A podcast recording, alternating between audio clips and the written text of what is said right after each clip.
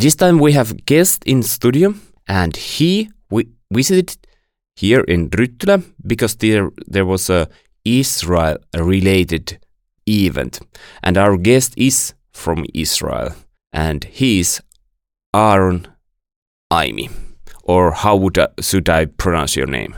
Well, shalom from Jerusalem. I pronounce it Eime, but you can pronounce it any way you like. But Aaron. Aaron would be great. First, I have to ask you were for one weekend here, and uh, we had this uh, event, uh, Israel event. Uh, how you liked being here? You have been traveling all around world, but not in Finland, I guess. This is the first time I've ever been in Finland. Uh, it was great. I really enjoyed the place. I've enjoyed the people. I would really like to bring my wife back here, and uh, and I really enjoyed this thing called sauna. Yeah, what a great custom that is. Did you have a sauna by the lake? I did. Yeah, and I I even went in your freezing cold water, and I got out again really quick. But I I was in it for a brief moment. So you have been all around the world. How differently people here in Finland approach uh, work in Jewish Jewish world? Well, the when often when we look at the Middle East and we look at the uh, the countries that are there, we we turn on the news and we, we look at things in the internet. It seems pretty bad. You, you, you seems that the work uh, in the Middle East to bring light and hope and peace is is hard. It uh, doesn't always bear a lot of fruit. There seems to be a lot of hate and, uh, and a lot of religion in the Middle East, and that is true by by the world's standard. I've been living in the Middle East for 25 years, and I actually only have good news to say that uh, the the number of people who believe that Yeshua or Jesus is the Messiah in both the, the Jewish and and and uh, Muslim worlds is growing, and this is great. And uh, we see this as a fulfillment of a biblical prophecy in Isaiah 19. Uh, we see this as a a way of bridging um, hope between nations and peoples that are, are constantly in their spirits. They're at war with each other, uh, sometimes in their families, and sometimes uh, in their nations. They're uh, physically at war, but uh, through the Messiah and the hope that he brings, and the light that he brings, and the love that he brings, uh, we have seen uh, Arabs and Jews sit together, worship together, pray together, and in some cases even marry each other. And uh, this is this is unique. This is this is great news for the world. It's true peace. Let's go later. Uh, what you're doing there and where you, uh, what's your background, like uh, your church background. But first, let's go to your pra- background. Already. You're coming from Australia. Yep. Uh, how was your childhood? Did you know about Jesus and Israel back then also? Okay, so I was born uh, in Australia in a in a country town uh, in the west, uh, in a in a in a a loving Christian family home. My father is a Lutheran. My mother is an Anglican. There you go. The two met and married somehow. Uh, my brother became a Lutheran pastor. I became an Anglican pastor. So my parents are absolutely happy. Uh, it was a fantastic upbringing, and I learnt a lot. I learnt the catechism. I learnt the prayers. I learnt the commandments. But but the the time faith, the time Jesus really became important to me, and when I made him my my Lord and my King, is when I was 21. I was studying uh, psychology and sociology at Queensland University in Brisbane, which is in the east. My family had migrated east, and I went to a creation versus evolution debate. Now I'd been raised in a Christian family, and like many people, was doing great until I got to around 16, 17, 18. And then it was wine, women, and song, and all of those in abundance. I didn't, didn't do so well. And uh, I was very, like a lot of people, very individualistic, very, uh, very self centered. But I went to this, I was intrigued to go to a creation versus evolution debate. And there, some, some professors who all have PhDs, geologists, physicists, microbiologists, stood up and said, We believe in God, and here's the reason why. And after two hours of listening to them, I was I was convicted. I said, "Uh oh, I've I've been very stupid." So um, I phoned my father.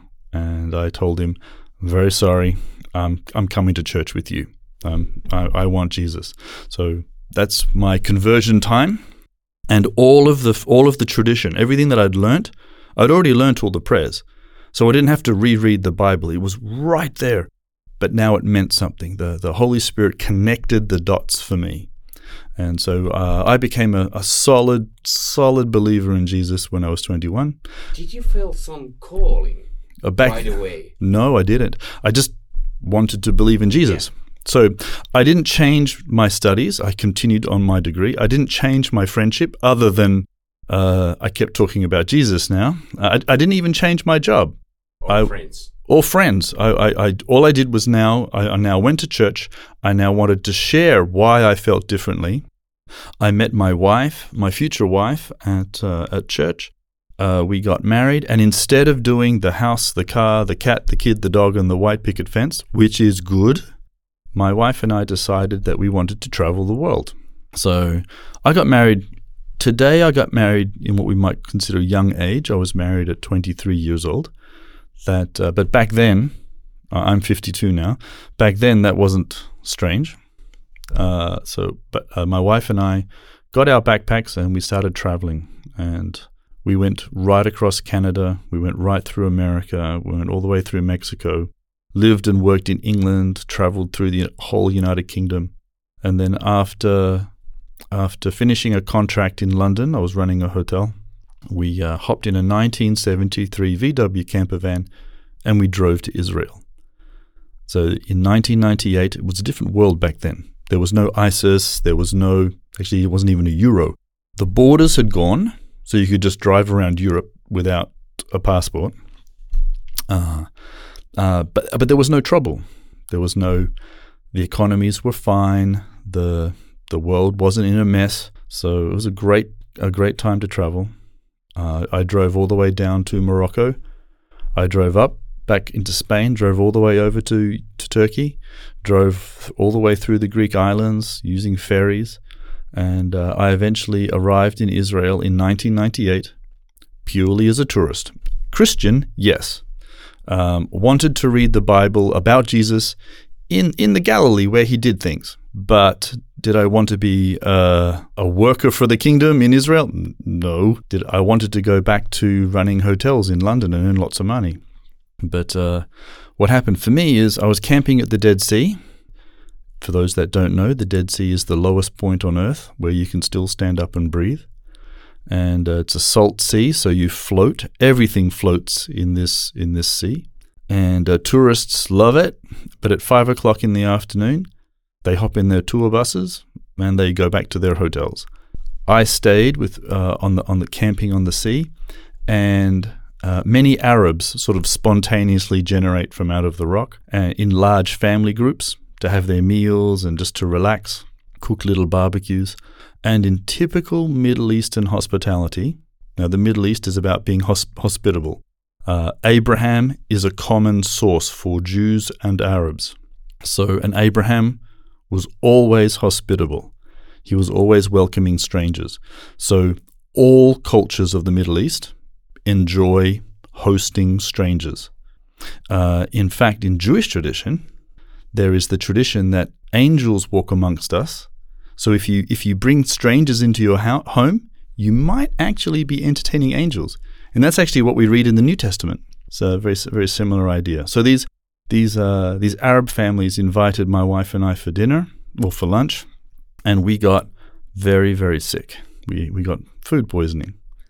Now we had eaten food in Mexico, we didn't get sick. We ate food in Portugal and, and Morocco, we never got sick. Get to Israel, and we called it the Great White Throne Judgment. This is uh, where you need to be somewhere near a toilet at all times. Where can we go? We're by the Dead Sea. What what where are we going to go to rest and let the, the bug leave our body. So we looked at our Lonely Planets guidebook. That's how we got around the world back then. You, you read this little guidebook and you use that to get around the world.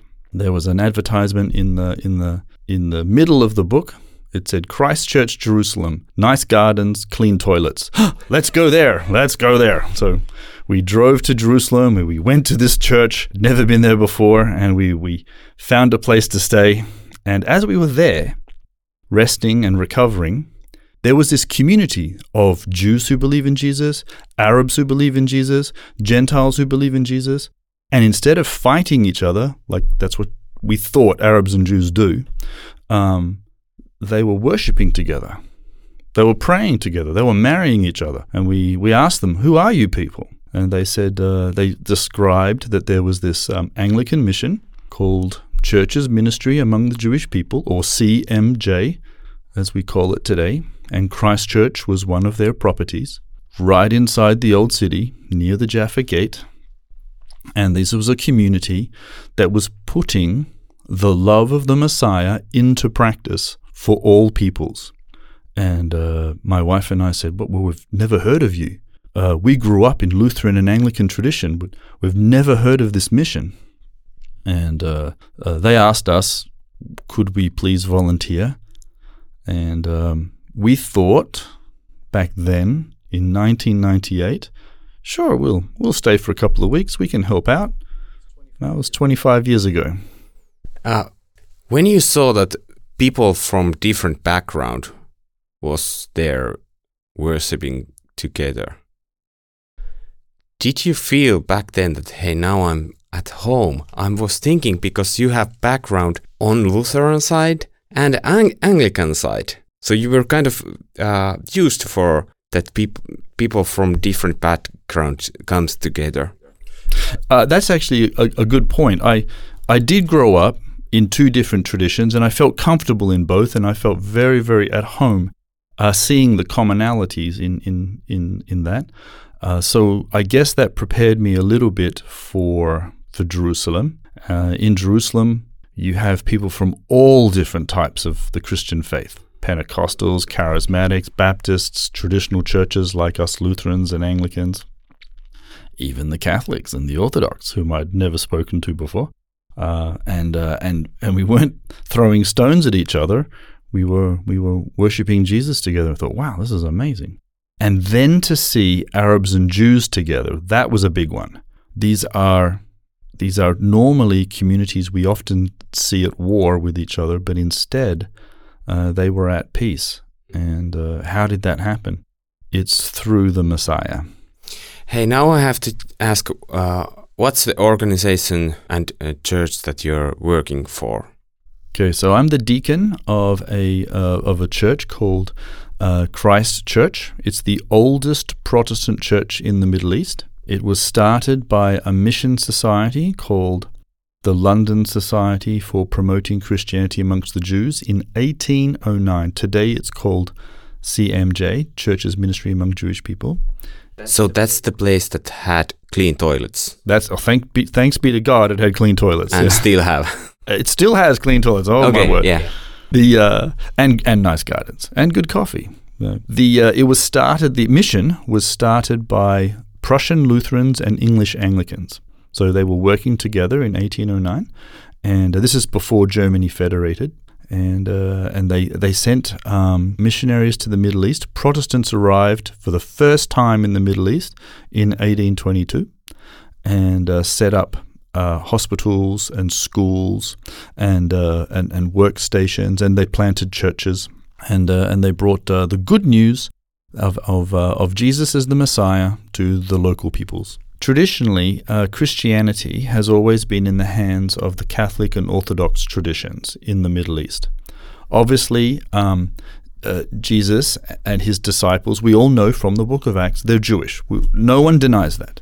Uh, but but the, the, the term Christian, which is a word put on the followers of Jesus, they never left the Middle East. And, uh, and so, so Christianity's been, been in the Middle East for, for 2,000 years.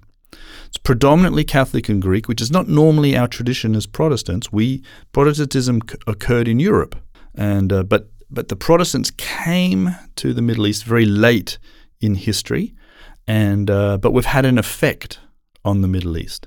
We we really have had a very I would consider it a very positive effect. We brought modern education, like the first time females went to school was at a, was at a school at Christchurch in the entire Middle East. We had a uh, an English lady called Miss Caroline Cooper, who in um, 1842 said women deserve education. So we created a school, and other other communities, Arabs, Egyptians, Turks, Armenians, Jews, looked at what we were doing and said, "That's actually a good idea. We will do that too." So we built hospitals. We, we modern hospitals brought some some some good doctors uh, from Scotland and from Ireland, set up some some modern hospitals in the Middle East, and the other communities said that's a good idea. We'll do that too. And uh, so when we planted churches, other communities planted churches. When we planted hospitals, other communities built hospitals. The history of Christchurch and the history of the mission of Protestants in the Middle East is one of promoting people to jealousy. If we do something, they'll do it too. They might even do it better, but but they'll do it because we did it. When I'm listening you, it sounds like even nowadays, or especially nowadays, uh, people might be surprised how they are worshiping there together now, Christian in in Middle East. But is there something else that usually are, are misunderstood? What have you exp- what you have to explain people who are coming to Middle East Christians? So one of the things that is an eye opener, I think, for many Christians who come to the Middle East is we know Jesus is Jewish. That's something we know in our head. But we might not know what that means when we read the Bible. So one of the the aims of Christchurch, one of its of its missions, is to share the Jewish roots or the Hebraic roots of the Christian faith. What does that actually mean? So, in the Middle East, you you always uh, you you teach by asking questions. So Jesus was, was, was asked in the Bible about 186 questions, but he only actually answered three of them. He usually answered a question with a question. So people come to the Middle East, they see that Jesus is Jewish. They see the, this growing movement of Messianic Jews, and they ask, How is this important? What does this mean for me and my faith? So, if I don't have to read it, why read it at all? Oh my gosh, there's lots of other good books out there. There's only so much time in the world. But, but, but think on this I'm in a relationship with my wife, so I'd like to get to know her. So, how do I get to know her? We talk, we share, I find out what she likes, what she doesn't like we communicate. I'm in a relationship with my Heavenly Father, as are, I hope, anybody else. If I'm in a relationship with my Father in heaven, I want to get to know what He does. So I read His Word. And in His Word, He tells me what He likes, what He doesn't like, what He's done in the past, what He's going to do in the future, and what He's doing right now. What Jewish Roots does is it puts the Word of God into context. It means that when Jesus speaks to his disciples, what are Jewish disciples hearing 2,000 years ago? And uh, so, what Jewish Roots does is it deepens your faith, deepens your relationship with the risen Messiah and the living God. And what you see in the Middle East is when Muslims come to faith in Jesus and Jews come to faith in Jesus, that deep relationship breaks down centuries of hate, centuries of misunderstanding, and, and, and suddenly you end up in a place where Jesus wants us, in a place of peace, of mercy, of grace, of living together. So, so the, the Jewish roots of the faith is something that probably is misunderstood, but I think is very important to the walk of, uh, of our Christian life. So that is one thing that we could uh, learn from uh, Messianic Jews. We could we could learn some things as a community from our Jewish brothers and sisters. We could ask, what do you hear when Jesus says this? Because I, am I'm a I'm a, a, an Australian.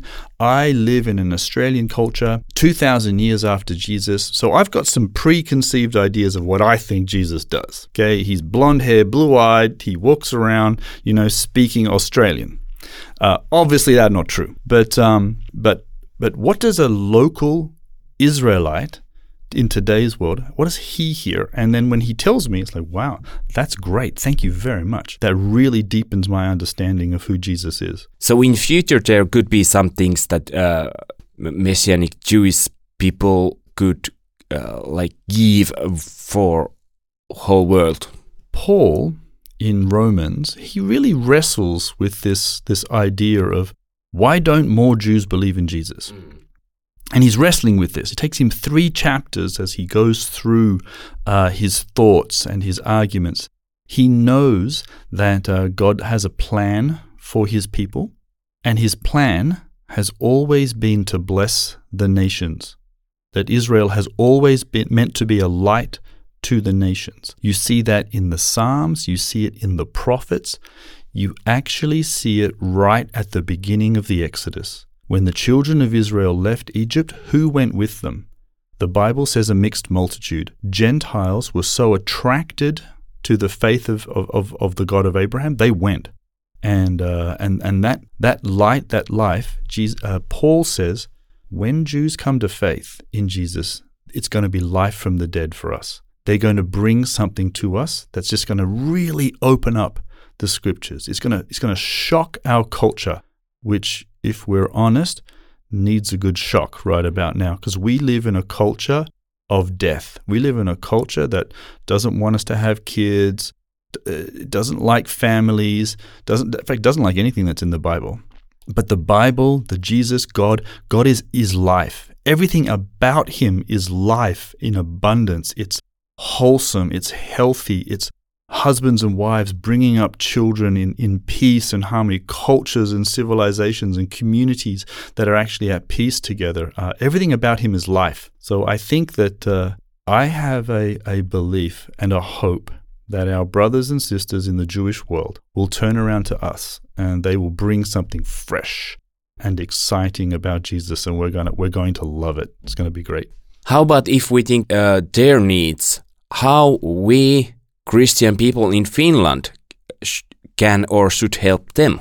Okay, that's a great question. So, first of all, let's acknowledge that uh, we have Jewish brothers and sisters in the Lord, and they are still Jews. They haven't turned into Gentiles. They haven't turned into Arabs or anything. They they are Israelites. They are they are Jewish people with a long history, and uh, they are growing in faith in the Messiah. The Messiah is theirs, as Paul says. The promises of the patriarchs are theirs. The prophets and the call of Israel is theirs. Now, when I first went to Israel in 1998, there were about five to 7,000 Jewish believers in Jesus. Uh, today, after 25 years, there's, a, that, there's approximately 15 to 17,000 believers.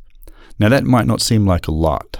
In fact, okay, it's not a lot in terms of 10 million people in Israel, but it is triple the number which means you're looking at a community that has tripled in size in 20 years. Would any of our listeners like their churches to triple in 20 years? The answer is yes. So I've seen that happen. I've lived that experience. This is good news. Whatever you hear from the Middle East, if this is the only thing you hear, is that the, the community of faith is growing. That's great news. But if you've tripled in three years, it means you've got more congregations. You now need more pastors. So we are struggling in, in the Middle East. Where do we get our pastors from? How do we train our leaders? Where do they get their support from? Uh, what infrastructure can we build to help them? So, so those are the concerns that we're, we're, we're looking at now. How can the church, which is 2,000 years old, which has had some good things, that we've done. We've taken the gospel around the world, but we've also done some bad things. How can we help this new growing movement not to make the same mistakes we did? And as they're encountering their Muslim brothers and sisters who are coming to faith, how can we help that, that new community of Jews and Arabs get together? The one new man that Paul would like us to, to reflect to the world. Uh, perhaps we could help as um, as as as a as a Christian church. So pastors is one thing. Pastors is one. Uh, is there? If you look at me, and what would be the first questions if this this would be like a work interview?